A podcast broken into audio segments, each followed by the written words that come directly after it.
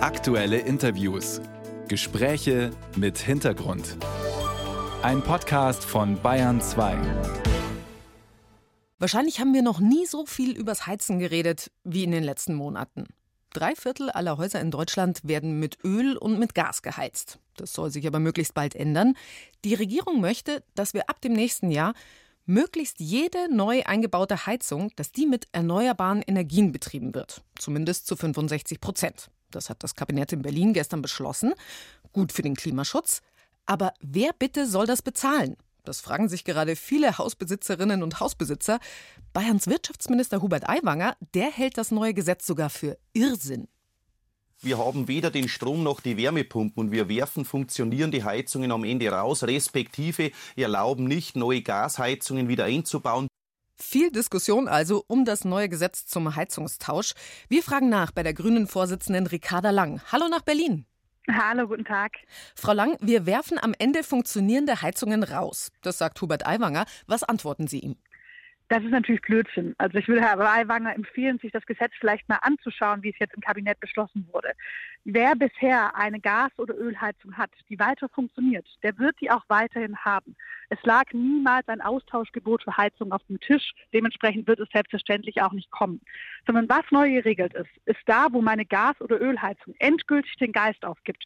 Also da, wo ich eh eine neue Heizung einbauen muss, da setzen wir in Zukunft auf klimafreundliche und übrigens auch auf bezahlbare Technologien, statt dass wir weiter auf fossile Technologien setzen, die in ein paar Jahren kaum noch bezahlbar sein werden und mit denen wir unsere Klimaziele nicht schaffen. Ich finde, das ist eigentlich ein Gebot der Vernunft, wo neu eingebaut wird, da auf Klimaschutz setzen wo was besteht, wird das selbstverständlich weiter genutzt. Aber es fragen sich ja viele, wie soll ich das bezahlen? Nicht nur die neuen Heizungen, sondern auch die Sanierungen, die ja damit kommen. Jetzt gibt es Förderprogramme, aber wie viel müssen Hausbesitzer am Ende selber tragen? Ich finde, das ist für mich die wichtigste Botschaft des gestrigen Tages, und zwar die soziale Flankierung steht. Klimaschutz und soziale Gerechtigkeit können nur Hand in Hand gehen. Und jetzt wird es so sein, dass es für alle eine Förderung in Höhe von 30 Prozent gibt und dass es dann nochmal zusätzliche Förderungen gibt für verschiedene Gruppen, zum Beispiel Menschen, die ein sehr kleines Einkommen haben und auf Unterstützung bei der Rente oder beim Wohngeld angewiesen sind, Menschen, die Häuser haben, die besonders schwer zu sanieren sind, die nach dem Worst-First-Ansatz saniert werden müssen oder da, wo eine Heizung kaputt geht und sehr schnell ausgetauscht werden muss. Für die gibt es nochmal zusätzliche Förderung und Kredite werden erleichtert. Das heißt, wer investiert, kriegt dabei auch nochmal Unterstützung vom Staat.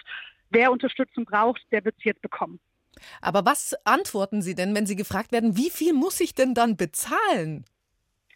Das ist ja abhängig von dem konkreten Haus. Das lässt sich nicht einmal runterbrechen, sondern was klar ist, jeder, der eine Wärmepumpe einbauen lässt oder auch eine andere Form der Heizung, die erneuerbar betrieben werden kann, kriegt auf jeden Fall 30 Prozent bei der Förderung. Wenn ich besondere Unterstützung brauche, kriege ich noch mal mehr. Beziehen sich diese, darf ich da ganz kurz nachhaken, ja. beziehen sich diese 30 Prozent nur auf die neue Heizung oder auch auf die Sanierungen? Die beziehen sich auf die Heizung. Es gibt aber natürlich auch Unterstützung bei Sanierung. Unter anderem wurde auch im Europäischen Parlament gerade erst über einen Sozialfonds beim Klimaschutz debattiert und der auch beschlossen vor ein paar Tagen, wo zum Beispiel auch Unterstützung für Sanierung mit runterfallen sollen. Das heißt, auch hier werden Bürgerinnen und Bürger in Zukunft geschützt werden. Wer übrigens damit auch geschützt wird, das sind die Mieter. Denn die haben ja bisher überhaupt keine Möglichkeiten, auf die Heizung, die bei ihnen eingebaut wird, Einfluss zu nehmen. Und was wir nicht vergessen dürfen in der ganzen Debatte, Gas und Öl sind nicht nur heute teuer, sondern die werden in Zukunft immer teurer werden. Das heißt, wer jetzt noch auf Gas- oder Ölheizung setzt, der hat in ein paar Jahren, in zehn Jahren sagen wir mal, unbezahlbare Energiepreise. Das sind Investitionen, die am Ende zur Unbezahlbarkeit führen. Das heißt, wer jetzt die Geld in die Hand nimmt und dabei ganz klar vom Staat unterstützt wird, das war für mich und für uns Grünen ein wichtiger Punkt, der sorgt dafür auch am Ende für Bezahlbarkeit in der Zukunft. Also eigentlich ist es auch in die Zukunft gedachte soziale Maßnahme. Jetzt profitieren ja alle von ihren Förderungen, also der Millionär in der Villa oder die Tante Erna im kleinen Häuschen. Alle haben jetzt Anreize, bald beim Handwerker Schlange zu stehen. Warum haben Sie da keine Unterschiede gemacht? Ich hätte mir auch eine Staffelung nach dem Einkommen gewünscht. Das war leider in der Regierung so nicht umzusetzen. Ähm, aber wie gesagt, es wird einen Preis für alle geben. Es wird aber auch zusätzliche Unterstützung geben. Zum Beispiel, wenn die Tante, äh, die Oma Erna angewiesen ist auf Unterstützung bei der Rente, wird sie mehr bekommen, als es der bekommt, der sehr, sehr viel Geld hat. Das heißt, da gibt es durchaus einen Unterschied, auch wenn ich mir eine noch stärkere soziale Staffelung sehr gut hätte vorstellen können. Wenn jetzt alle gleichzeitig Schlange stehen beim Handwerker, ist es dann nicht kontraproduktiv, weil das treibt ja zusätzlich die Preise? Also warum musste jetzt alles so hoppla die hopp gehen?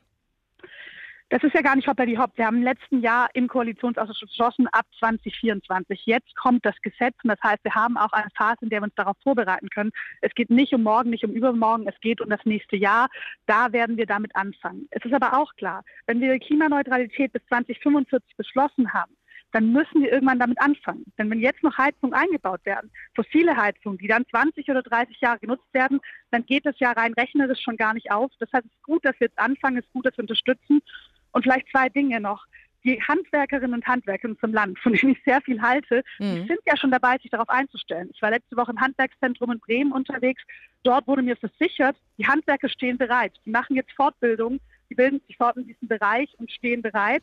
Und gleichzeitig wird natürlich jetzt diese neue Regelung zu einem wahnsinnigen Aufschwung in der Herstellung und Produktion von Wärmepumpen führen.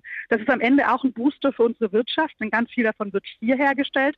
Und das wird auch dazu führen, dass die billiger werden. Das heißt, wenn wir über Förderung reden, reden wir nicht über die Preise, die wir heute kennen von Wärmepumpen, sondern durch den Hochlauf, durch mehr Produktion, durch mehr Nachfrage natürlich auch, wird am Ende die Wärmepumpe billiger werden. Das heißt, die Argumentation, wir haben die Handwerker gar nicht, die das alles einbauen sollen, äh, wir haben die Wärmepumpen gar nicht, das greift für Sie nicht. Naja, bei den Handwerkern ist es ja so, schon wenn ich heute meine Heizung kaputt geht, auch wenn ich eine neue Gasheizung einbauen würde, dann bräuchte ich einen Handwerker. Jetzt sind es aber sehr viele neue Heizungen einbaue, dank Ihrer Förderung wahrscheinlich. Naja, die neuen Heizungen werden ja sozusagen erstmal nicht äh, notwendigerweise angebaut, sondern da, wo eine bestehende kaputt geht. Es gibt noch einen zusätzlichen Anreiz zu sagen, okay, wer jetzt schnell möglichst handeln will, der kriegt dabei noch eine finanzielle Unterstützung. Das ist natürlich gut, dass wir hier eher den Bürgerinnen, Bürgerinnen was ermöglichen, dass wir die Bürgerinnen hier auch unterstützen. Aber wenn ich bisher umgebaut habe, habe ich auch ein Handwerk gebraucht. Was tatsächlich stimmt, wir haben in diesem Land einen akuten Fachkräftemangel. In den letzten Jahren, wenn man ehrlich ist, in den letzten Jahrzehnten wurde das oft verschlafen, wurde da oft weggeschaut und es galt meistens auch so ein bisschen das Mantra, studieren, studieren, studieren. Nur wer studiert, hat was geschafft. Das müssen wir jetzt ändern. Uns fehlen gerade die Menschen diesen Ausbildungsberufen, uns fehlen die Menschen im Handwerk. Und ich wünsche mir, und ich glaube, dass es jetzt auch noch einen Fokus auf das Handwerk gibt, dass gerade junge Menschen, viele schreiben jetzt gerade ihre Abschlussprüfungen, wissen, ne, wenn ich in diesen Job gehe, dann bin ich in Zukunft auch Klimaschützer von Beruf aus. Und das sind verdammt sichere Jobs. Na, dann haben Sie ja schon Ihr nächstes Megaprojekt. Die Grünen-Vorsitzende Ricarda Lang war das zum neuen Gesetz zum Heizungstausch. Vielen Dank nach Berlin. Danke Ihnen. Tschüss.